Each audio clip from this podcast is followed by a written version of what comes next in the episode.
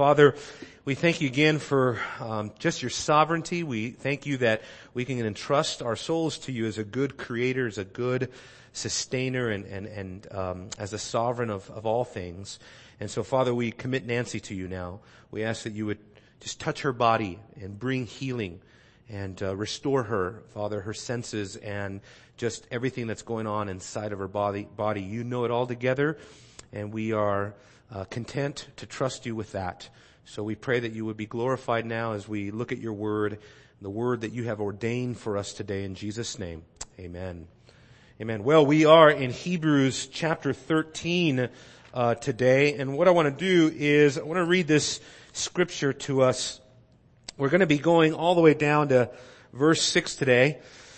And so, as we always do, we stand in honor of the reading of God's word. So why don't you stand one more time for me and read uh, this scripture.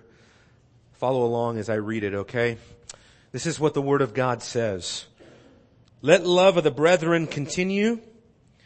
Do not neglect to show hospitality to strangers, for by this some have entertained angels without knowing it. Remember the prisoners as though in prison with them, and those who are ill-treated, since you yourselves also are in the body. Marriage is to be held in honor among all, and the marriage bed is to be undefiled. For fornicators and I, and adulterers, God will judge. Make sure that your character is free from the love of money, being content with what you have. For he himself has said, I will never desert you, nor will I ever forsake you. So that we confidently say, the Lord is our helper. I will not be afraid. What will man do to me? Amen. You may be seated. Now, obviously, we're coming off of the heels of some of the most profound covenant theology found in all of Scripture here in the book of Hebrews. And really, as it pertains to this passage, and even earlier, at the end of chapter twelve, we're looking at what I want to call today the covenant life of the church, because that is what this is talking about. Uh, no longer talking about simply abstract theology. We're now we're talking about concrete truth. Uh, at least concrete uh concepts and ideas that touch our everyday lives. And this began, as you know, uh earlier as he was ending his section in chapter twelve. This began by telling us how we ought to be devoted to God.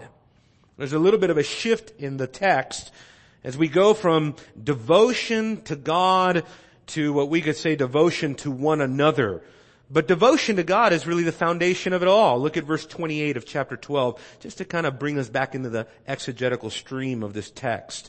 It says, therefore, since we receive a kingdom that cannot be shaken, that's sort of the operative overarching truth of this whole practical section, let us show gratitude by which we offer to God an acceptable service with reverence and awe.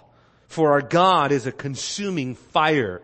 There it is, under the banner of this consuming fire imagery of God, the Scripture is calling us to live in a certain way, to live in fear of God, to live under the awesome reality that our God is a holy God. A, a consuming fire was the imagery of God's presence, either to bless or to judge. That's the way the Old Testament uses it. And so here, these exhortations, as practical as they are, are ultimately rooted back in the transcendent reality of who God is and the nature and character of the kingdom that you and I belong to. Beginning with the first item on the list, therefore, the author exhorts us to love one another. Verse one says, let love of the brethren continue.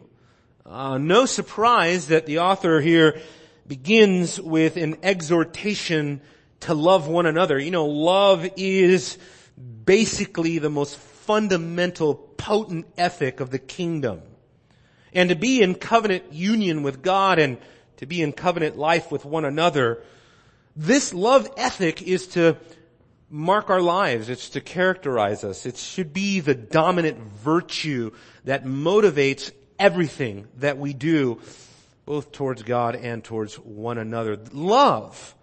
After all, it was Jesus who told us in John chapter thirteen, verse thirty-four, A new commandment I give to you, that you love one another, even as I have loved you, that you love one another. And then verse thirty-five is what I mean here. By this, all men will know that you are my disciples, if you have love one for another. I suppose that what we need to do is, first of all, distinguish this love from any other sort of love that we can think about. Matter of fact, you have probably heard culture, um, pundits on the news, media, even postmodern people on a college campus tell us, just love one another. Uh, doesn't the Bible tell you to love? But you see, you understand, this love is not some sort of generic moral maxim laid down for the benefit of all, of all humanity. Sure, humanity will benefit from this commandment if they seek to follow it, but the reality is, is that love in this context is confined to the covenant people of God. Once again, it is what distinguishes us. It is, um, it is what characterizes us as Christians. It should distinguish us and separate us from the different types of loves and definitions of loves that you can find anywhere else in this world. A love that is rooted in the redemptive love of God for your soul and mine. And that that saving, redeeming, redemptive love of God is then turned back toward one another. The Apostle Peter, in chapter one, verse twenty-two, he says, since you have, in obedience to the truth, and notice that love is based on truth. Uh, it's not based on feeling or emotion. It's not based on the whimsical ups and downs of this life. It's based on concrete truth. He says, you've purified your souls for what? This is a purpose clause. For a sincere love of the brethren. Fervent love. He says, fervently love one another from the heart. In other words, no superficial love. Uh, n- no love that is just, uh, lip service to each other. John tells us that we are to love not only in word, but also in deed. That we're to lay our life down for each other. First John chapter three. The love of believers is rooted, first of all, in authentic salvation.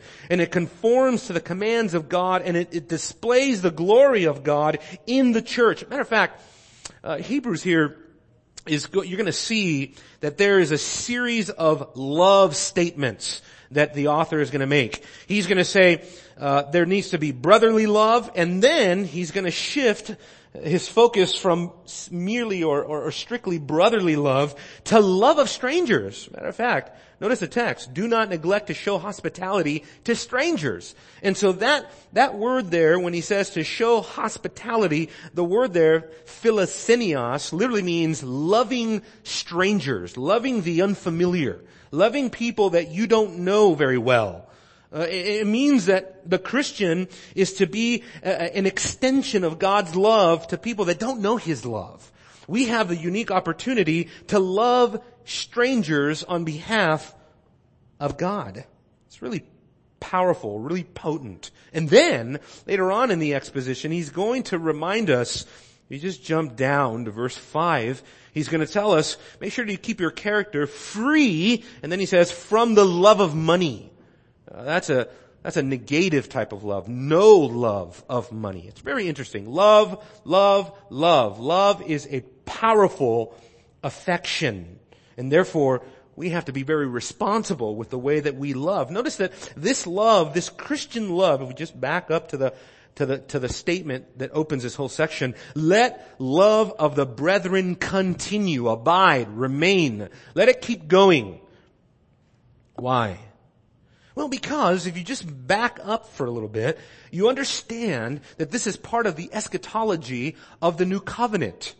Um, look with me at verse beginning, well, beginning in verse twenty-six of chapter twelve, to remind us that in the eyes of the author of Hebrews, there are things that are going to be shaken, and then there are things that are going to remain. He says, his voice shook the earth then, but now he has promised, saying, yet once more, and I will shake not only the earth, but also the heaven. And the expression, yet once more, denotes, watch this, the removing of the things that can be shaken, as of created things, so that those things which cannot be shaken may remain. Well, love of the brethren, that spiritual virtue, that gracious Christian virtue, is part of the unshakable kingdom of God that cannot be shaken. The agape love that we have among us today is of the same germane affection that will exist in heaven. That love that is going to be pure love, undiminished, celestial love that will abide in the kingdom of God forever. It's intentional. It's an exhortation. Let it continue. In other words, we have to be on top of our love. We've got to manage it. We've got to nurture it. We've got to cherish it. Uh, we need to cultivate it. We need to be systematic about it even. I put the word systematic because I thought, how do we do this uh, practically? How do we do this in a meaningful way? Well, you may have to intentionally develop a way to do this. For example, you can develop a way to have people over to your house to love them. And that may be that you whip out a calendar and you start jotting down, okay, once a week or once a month or a couple times a month, we're going to have people over for dinner, maybe people in the church that we don't even know. Get to know them, listen to their testimony, hear what God is doing in their lives, see what sort of reciprocal spiritual benefit we can derive from each other. It's not shallow. Uh, this is not superficial fellowship. Uh, this is spiritual.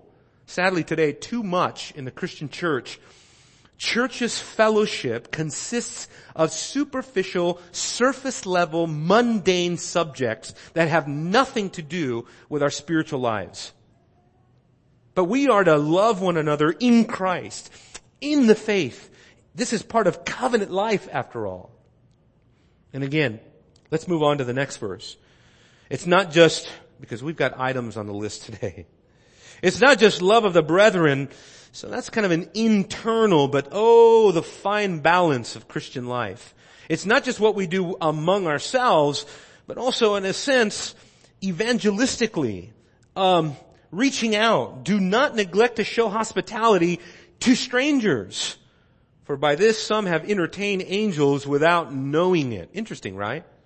Now, I understand that this verse is often used of people's personal angelic encounters. Books are written about it. Usually they cite this verse. Uh, remember though, didn't it just say they didn't even know it? So if you're writing a book about an angelic encounter that you had, that means you knew it. Well, you don't qualify. Not supposed to know it.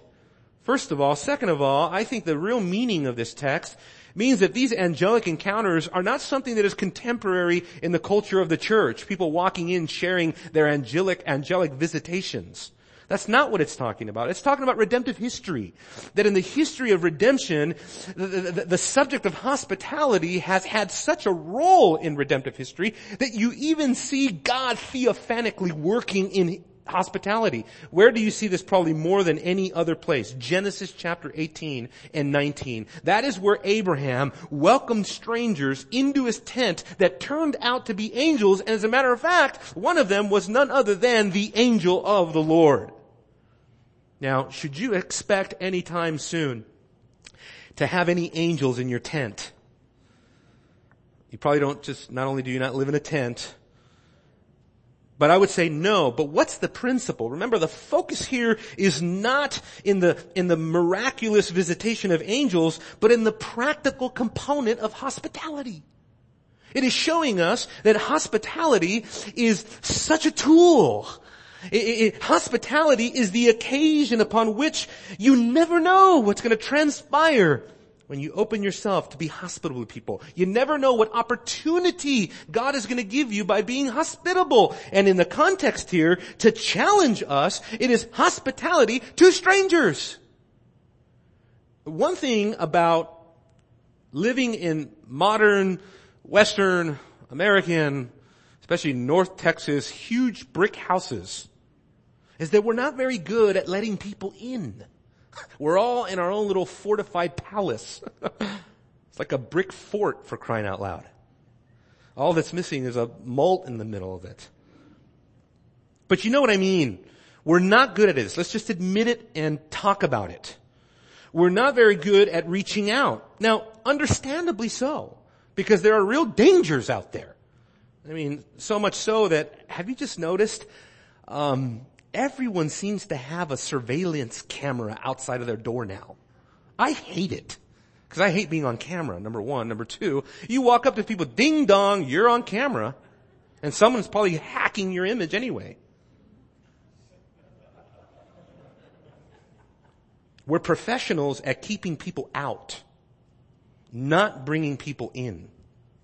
And yet, we are called to be Christ-like in this regard, to extend ourselves to those who are not uh, lovely, to extend ourselves to those who are not powerful, influential, to just be hospitable to people that may not benefit us in any other way other than that we get to benefit them.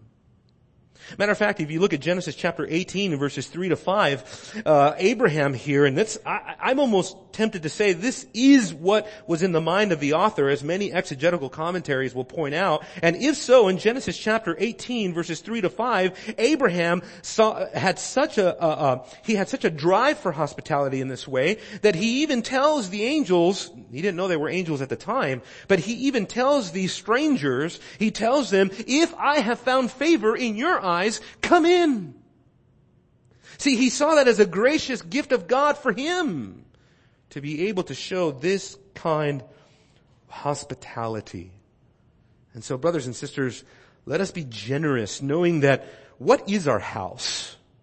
Well, if you're a Christian, if you're a committed Christian, then your home should be an evangelistic hub. It should be a divine embassy of the kingdom of God, where you bring people into your house and you share with them the greatest news that they've ever heard over, you know, cup of coffee, piece of cheesecake. Make sure to invite me when that's happening. I'll never forget, I was in Israel with Ray Comfort and some people. And um, the reason why this is so notable, because we were in Cana, where Jesus turned the water into wine. We were up in a apartment complex, about ten stories up on the roof. They were doing some filming. And Ray and I were the last to leave the photo, the, the, the filming shoot or whatever. And on the way down, all these, all these, uh, uh, Palestinian kids came running up to us, pleading with us to come into their house. It was the most adorable thing I'd ever seen. And then what ended up happening, we ended up in a Catholic house, uh, of all places. But a, a lady greeted us at one of the apartment doors and said, "Oh, please come in." Without English, she just literally physically grabbing us, and the only thing we could discern was the word Turkish coffee.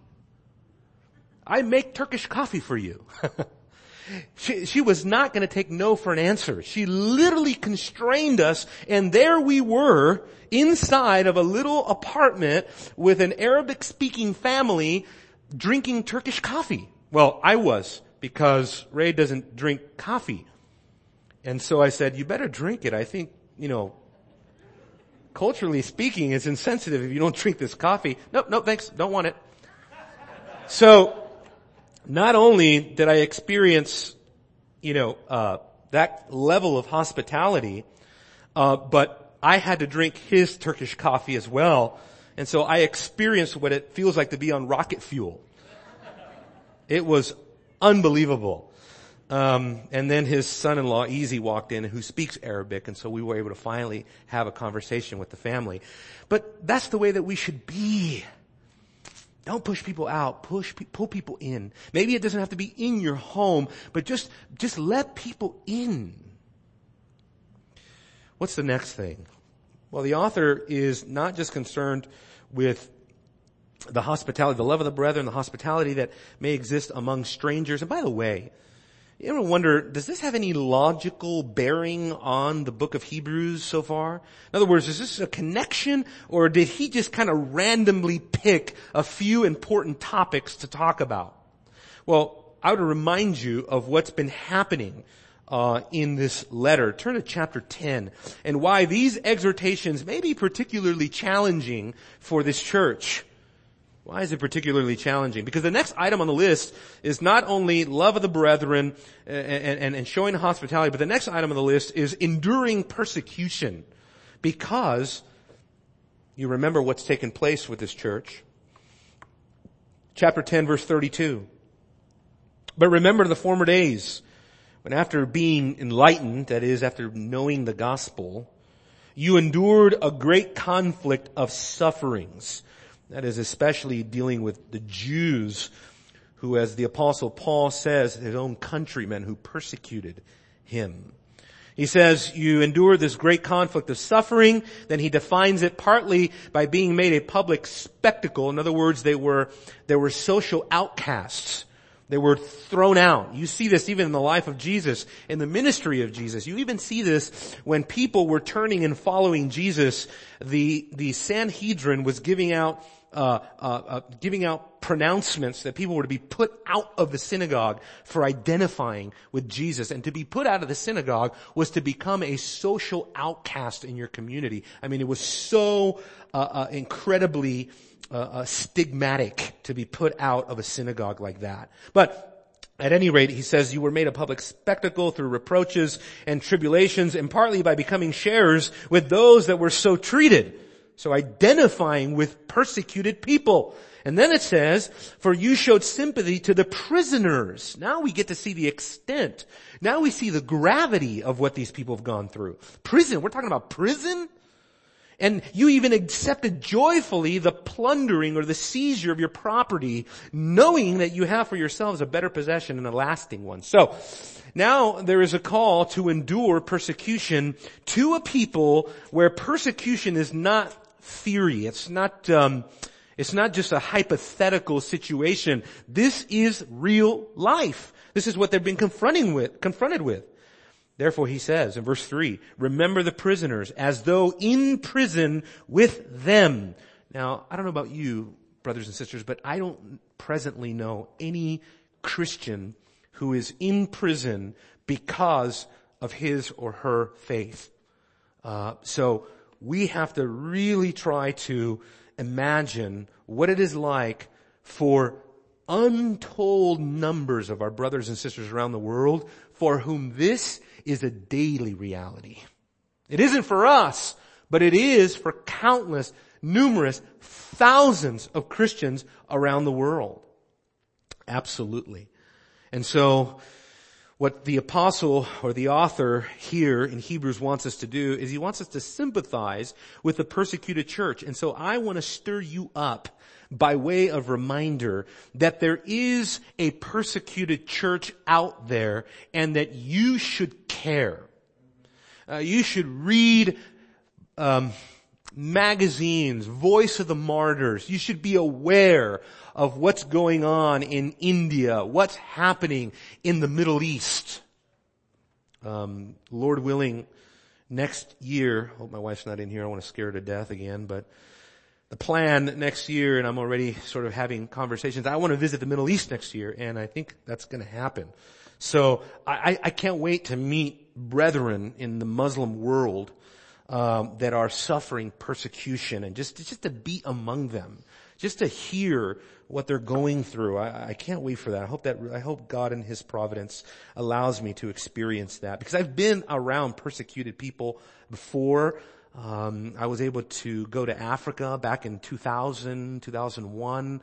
I was in Africa for a short time, and we were ministering to Sudanese people who had been taken, displaced because of Muslim persecution. They were given some land in Uganda, in Kiryandongo. They were told, here's a plot of land, here's some tarps, good luck. And they literally lived like that. And every, I mean, you couldn't find a Sudanese person who was not intimately related to persecution, who had not lost someone, who had not lost a brother, a sister, a mother, a father, someone, a friend, to persecution, and much, much worse. The point here is, be sympathetic. How are we to be sympathetic? Well, look at the logic. As though you were with them. So the sympathy has to be real. Uh, you have to try to identify with the persecuted church. God forgive us for forsaking and forgetting the persecuted church.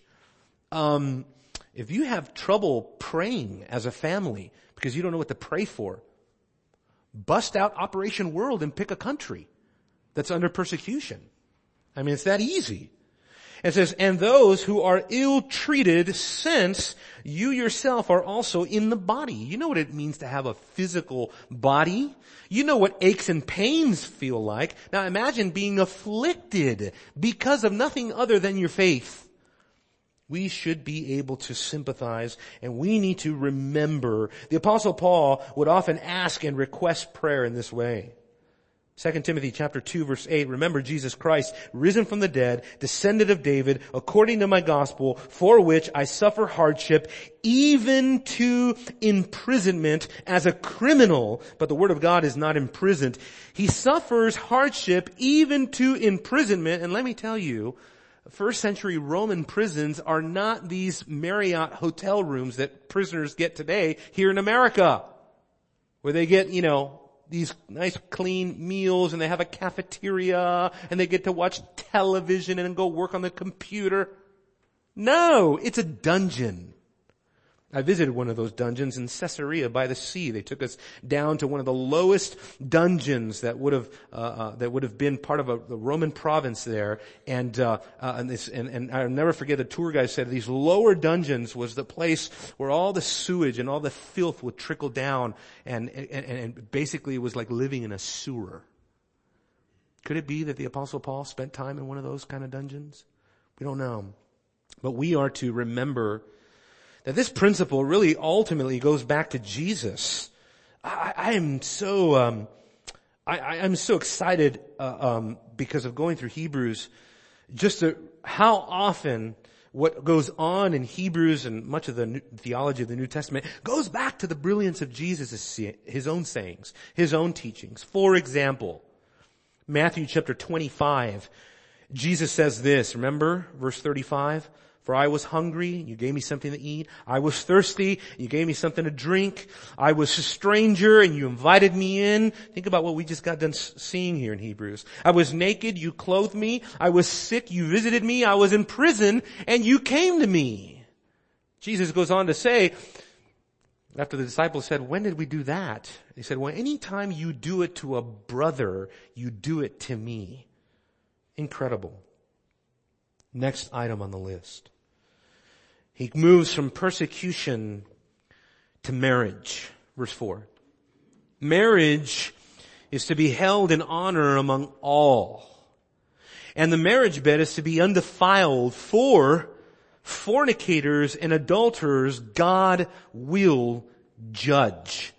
So not only are we to abide in love, endure persecution, the next thing is we ought to honor marriage. Now, interestingly enough, our Sunday school and now this verse here coincide and overlap, and that is not by design. That is by providence. So God apparently wants us talking about family and marriage right now in this season. Praise the Lord, we need it. What is he saying? What he's saying is that marriage is to be held in honor, timaeos. That, that, that word implies that you're looking at something as if it has uh, not just value, but even precious value. That's a word. It's precious. It's so valuable. It's a, a word that's used in Revelation of precious stones. It's, it's, it's a precious value. And that's what marriage is. So, so think about it.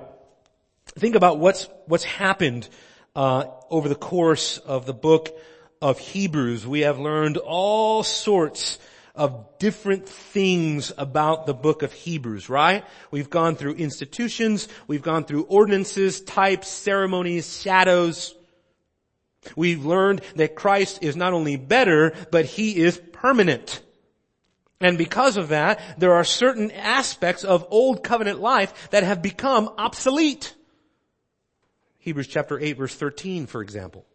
The author has dealt with the Sabbath. We learned the true nature of that. We understood the typological function and the eschatological function of that. We looked at the tabernacle. We understood the heaven and earth dualism that is represented and typified in the earthly tabernacle. We also looked at the, the priesthood and how the priesthood is ultimately temporal in comparison to a superior priesthood in the Mesod, uh, Mesod, Mesod, Melchizedekian priesthood.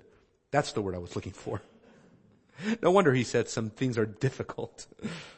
The name is difficult.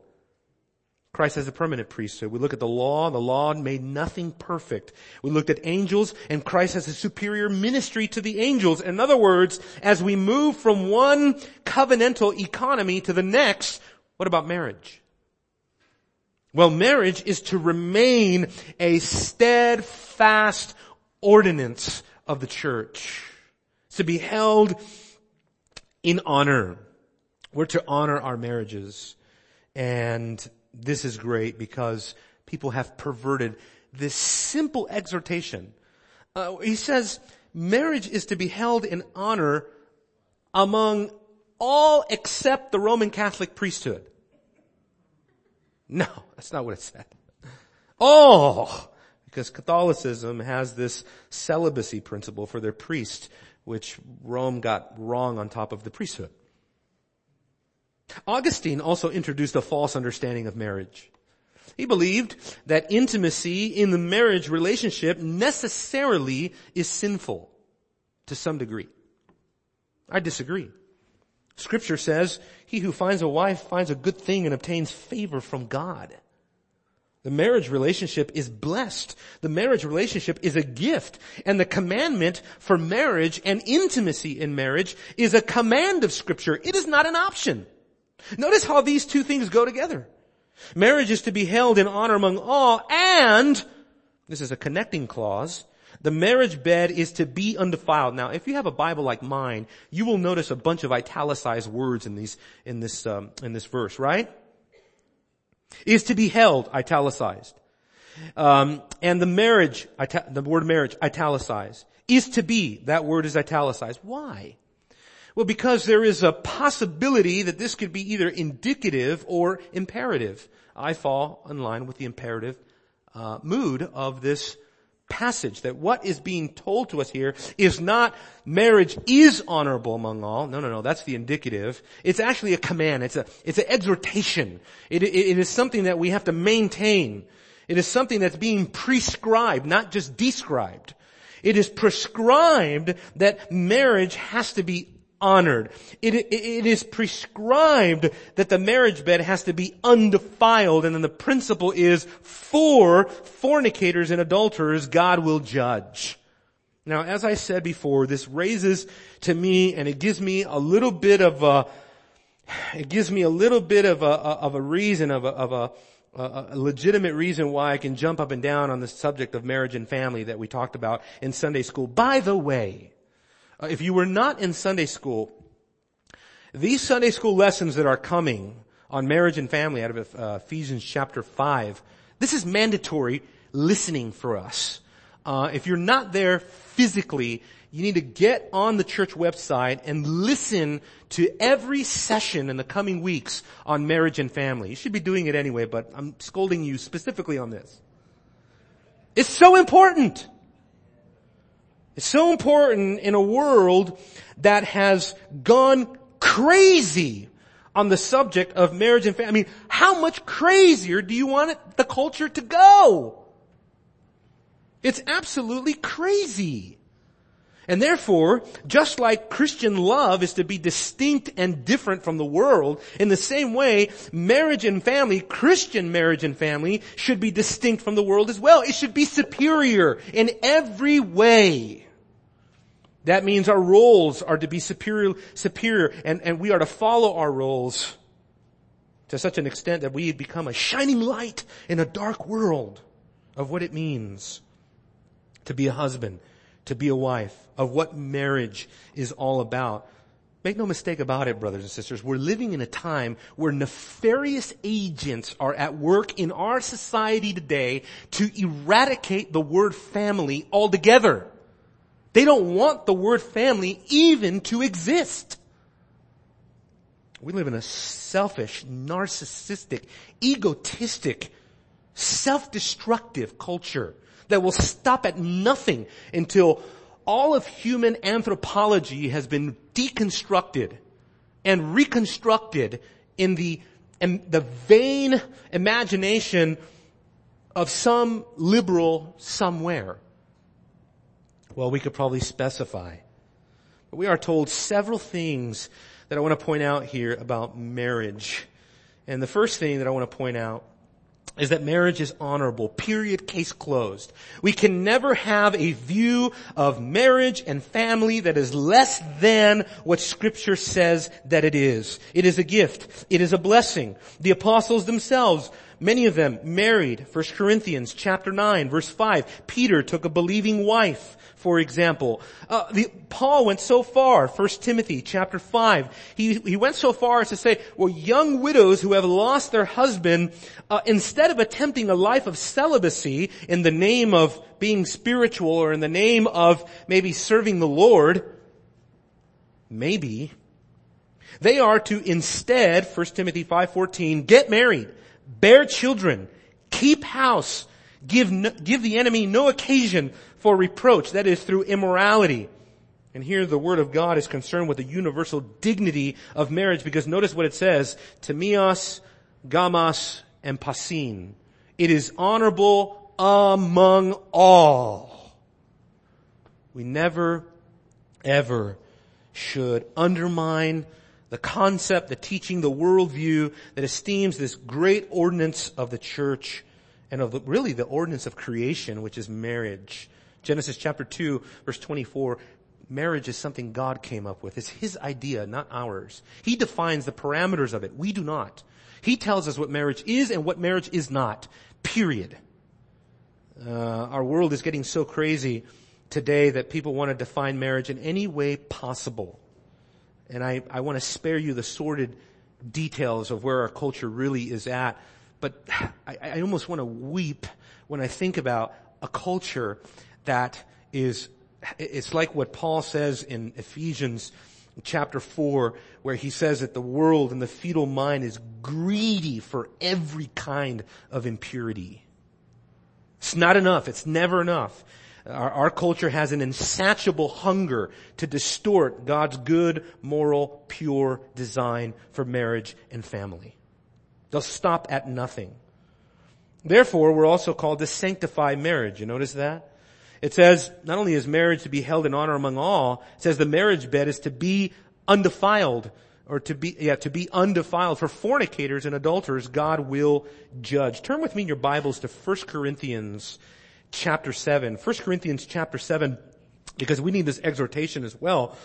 But uh, there is a way for us to safeguard our marriage bed, and that is from within and from without. Of course, from without is fornication and adultery. From within is neglect. Uh, so this is kind of grown-up talk here. First Corinthians chapter seven, verse one, the Apostle Paul makes no qualms about it. We are to follow his instructions or suffer the repercussions. Verse one, now concerning these things about which you wrote, it is good for a man not to touch a woman. That, I think, is definitely speaking about extramarital marital relations. He says, but because of immoralities, each man is to have his own wife. So there's the confines of monogamy. And each woman is to have her own husband. The husband must fulfill his duty to his wife, and their conjugal duties are in view, meaning intimacy. The, the husband must fulfill his duty to his wife, and likewise also the wife to her husband. How do you know? Look at verse four. The wife does not have authority over her body, but the husband does. And likewise also the husband does not have authority over his body, but the wife does. And then verse five tells us that the Apostle Paul is not ignorant and naive or gullible about what goes on in our homes. Stop depriving one another, except by agreement for a time, so that you may devote yourselves to prayer and come together again intimately, so that Satan will not tempt you because of your lack of self-control. Very clear what Paul is saying here. Paul is saying here that that we should never hesitate to fulfill that intimate aspect of relationships that we have in marriage to one another without hesitation. We should not hesitate to do that. It is a safeguard. It is wise for God to do this, to give us this prescription so that we do not go seeking out other fountains. We can also see the wisdom of marriage in many, many different ways. First, by the warning that's given here. Uh, fornicators and adulterers, God will judge. In other words, in other words, be not deceived. What a man sows, he will reap.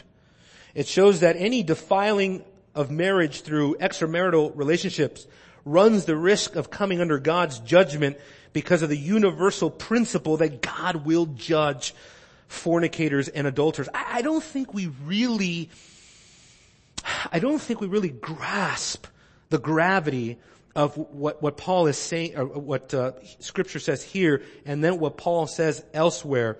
In First Corinthians chapter six, verse nine, the Apostle Paul makes it very clear that fornicators, adulterers, effeminate, homosexuals will not inherit the kingdom of God. Folks, you understand we're living in a time where Christians refuse to even read that verse. I said Christians, not the world. Uh, you, I, we're living in a time where, because I ask college students this all the time, sometimes on a weekly basis, do you agree with the Apostle Paul when he says X, Y, and Z? Well, I don't know about that part, but love everyone. Now, folks, it's very serious. Ephesians chapter five, verses three to four, the Apostle Paul says, it is because of these things that the wrath of God is coming. It is the wrath of an almighty God. It is the wrath of a God that is a consuming fire.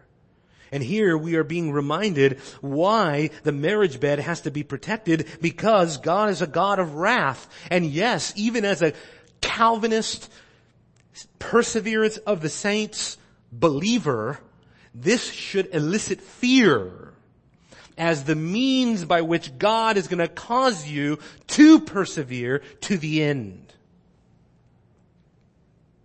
Marriage is honorable. Marriage is to be protected. We see the wisdom of marriage also by the effect that it has, not, not just the warning that is associated here, but the effect that it has on society. Notice what it says. Marriage is to be honored among all, all. All. Marriage is the building block of humanity. It is the starting point of the family.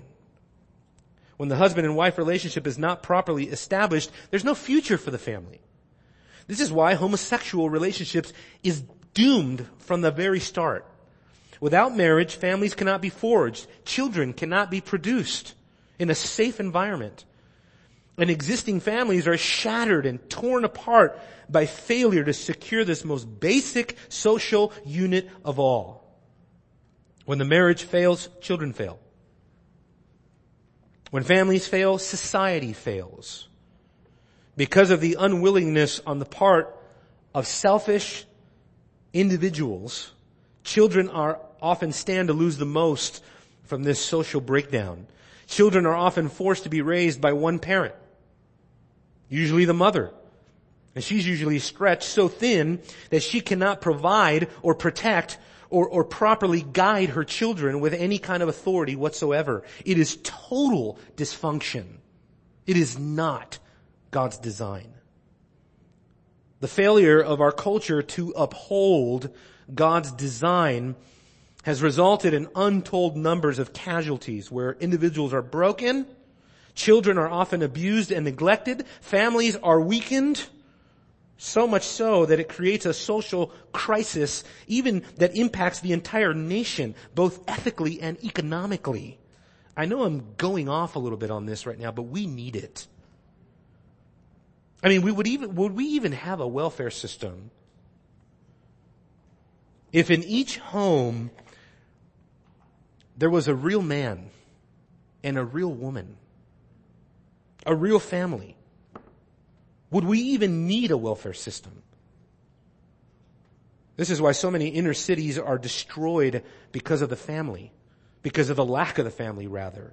Because families are eroded and the, and the, the basic structure of society is weakened. The foundations are destroyed, and what can a culture do at that point? The father's out of the picture. The muddle, the, the mother settles for anyone who will take the void, fill the void the father should have filled. And children lose trust in everyone and everything. I see this so clearly at college campuses where Students that have a background like this, where the, they're coming from weak families, weak structure, weak parenting, weak father, weak mother, no example, no backbone in the home. And now I'm dealing with them and they're nineteen, twenty, twenty-one years old. And guess what? They trust no one and they believe nothing. And that is all, not all, but that is definitely partly owing to the complete obliteration of God's design for marriage and for family. Beyond the experience, though, of common grace, ultimately, marriage is a social issue. Look with me to Ephesians chapter five. You know this verse. Ephesians chapter five, verse thirty-one. For this reason, a man shall leave his father and mother and be joined to his wife, and the two shall become one flesh. This mystery is great. But I'm speaking with reference to Christ and the church. Why is marriage to be so sanctified, so honored, so esteemed, so uh, um, uh, set apart in the life of the Christian? Because it is a gospel issue, even as we talked about earlier. Well, brothers and sisters, obviously we can spend all day talking just about that, but we have one more item on the list, and that is contentment. Abiding in love, enduring persecution, honoring marriage, and pursuing contentment. Now that is very intentional. Pursuing contentment. You see that there? Because it's the opposite of pursuing money. Look at what he says here. Go down to verse five. Another love statement, but this time it's in the negative. So, love one another, love strangers. Now verse five. Make sure that your character is free from the love of money, being content with what you have, for he himself has said, I will never desert you, I will never forsake you, so that we confidently say, the Lord is my helper, I will not be afraid, what can man do to me? Wow, what a magnificent portion of Scripture. Perhaps I should have left it for next week. But I gotta be honest, I'm a little eager to get to something other than Hebrews. Not because I'm tired of Hebrews, but because I'm getting excited about other things. What an incredible exhortation, right? What is this exhortation telling us? What is the sum of it? The sum of it is, be so satisfied in God.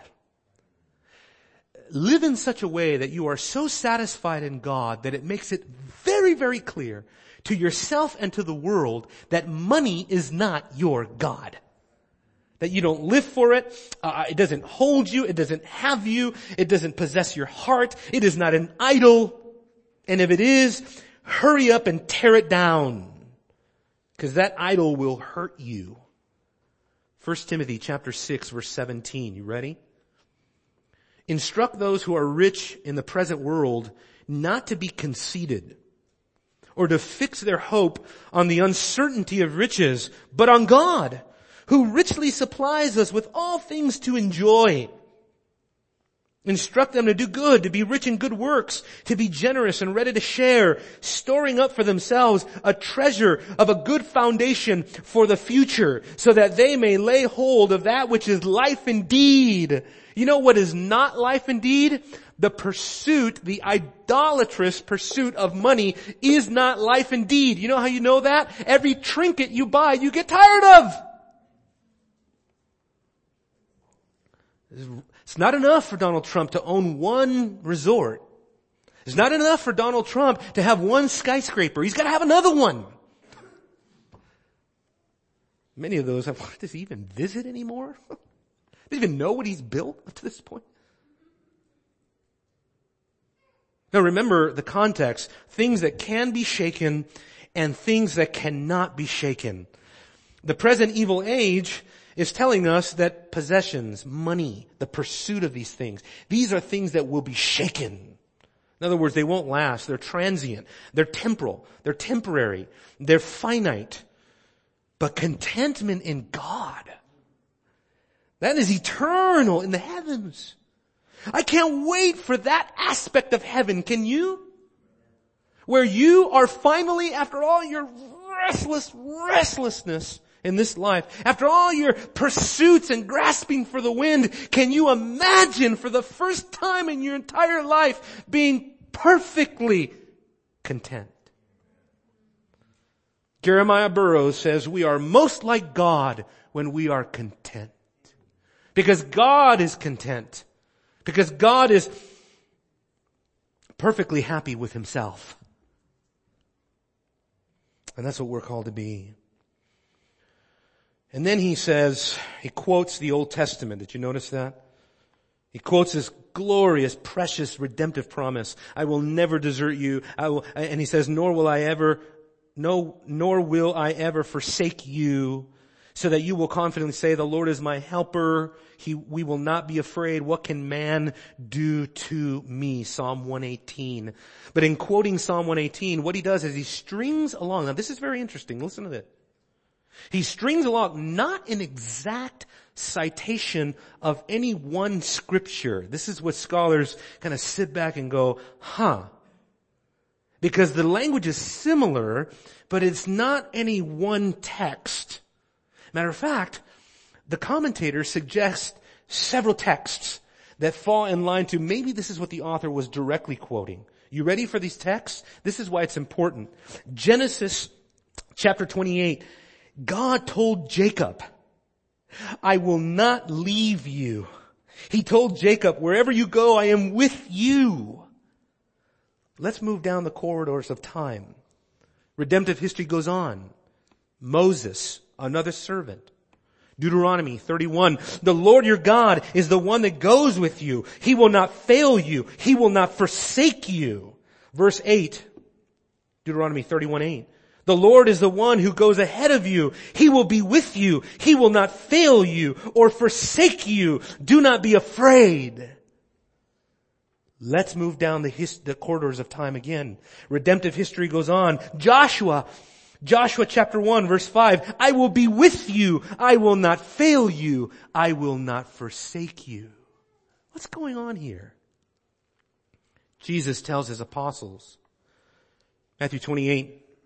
Verse twenty, I am with you always, even to the end of the age. You know what's happening there is that the author is showing us that we, like the Old Testament saints and like the progression of history back then, we too, like them, are pilgrims on the way. And as pilgrims on the way, in the same way that Jacob, in the same way that Moses, in the same way that Joshua, on the way to the promised land, in the same way as those pilgrims and those exiles, we too are pilgrims on the way that have the promise of God's abiding presence. And that that should be our everlasting contentment. Godliness is a means of great gain when it is accompanied by contentment. There's a double-edged sword to that, brothers and sisters. First Timothy chapter six, verse six. Godliness is a means of great gain when accompanied by contentment. In other words, what he's saying is that when you eliminate the component of contentment, godliness suffers in its value for your life. When you eliminate contentment as an essential ingredient for your Christian life, for your Christian walk, that godliness will not be as precious to you. One more verse and I'll have everyone turn there. Philippians chapter four. Philippians chapter four verse eleven. Could there be anything more soul grounding than what Paul says here? I don't speak from want, for I have learned to be content in whatever circumstance I am. I know how to get along with humble means, and I know how to live in prosperity. And in any, look at how exhaustive, any and every circumstance.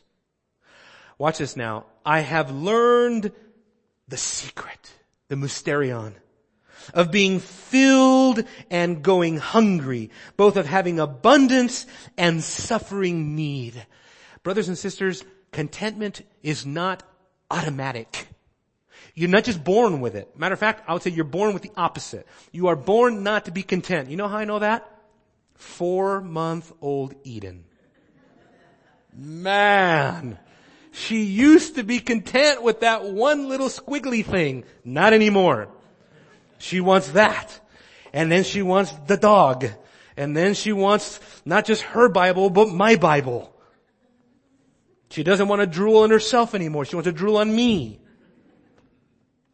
We are born, like Augustine said, "Oh Lord, we are restless until we find our rest in Thee." Father, we ask that you would make that a reality in our hearts, that our souls would land safely and securely in the metropolis of our all-satisfying God. Thank you, Lord, for this text. Thank you, Lord, for the, the practical items that you give us in scriptures like this, that just, they have such a way of putting these parameters next to us that we need, these reminders, these constant encouragements, practical living that we need. Again, Father, we lift up our sister Nancy to you. We pray that you would watch over her now, that you would heal her, restore her back to health quickly. We pray these things in Jesus' name. Amen.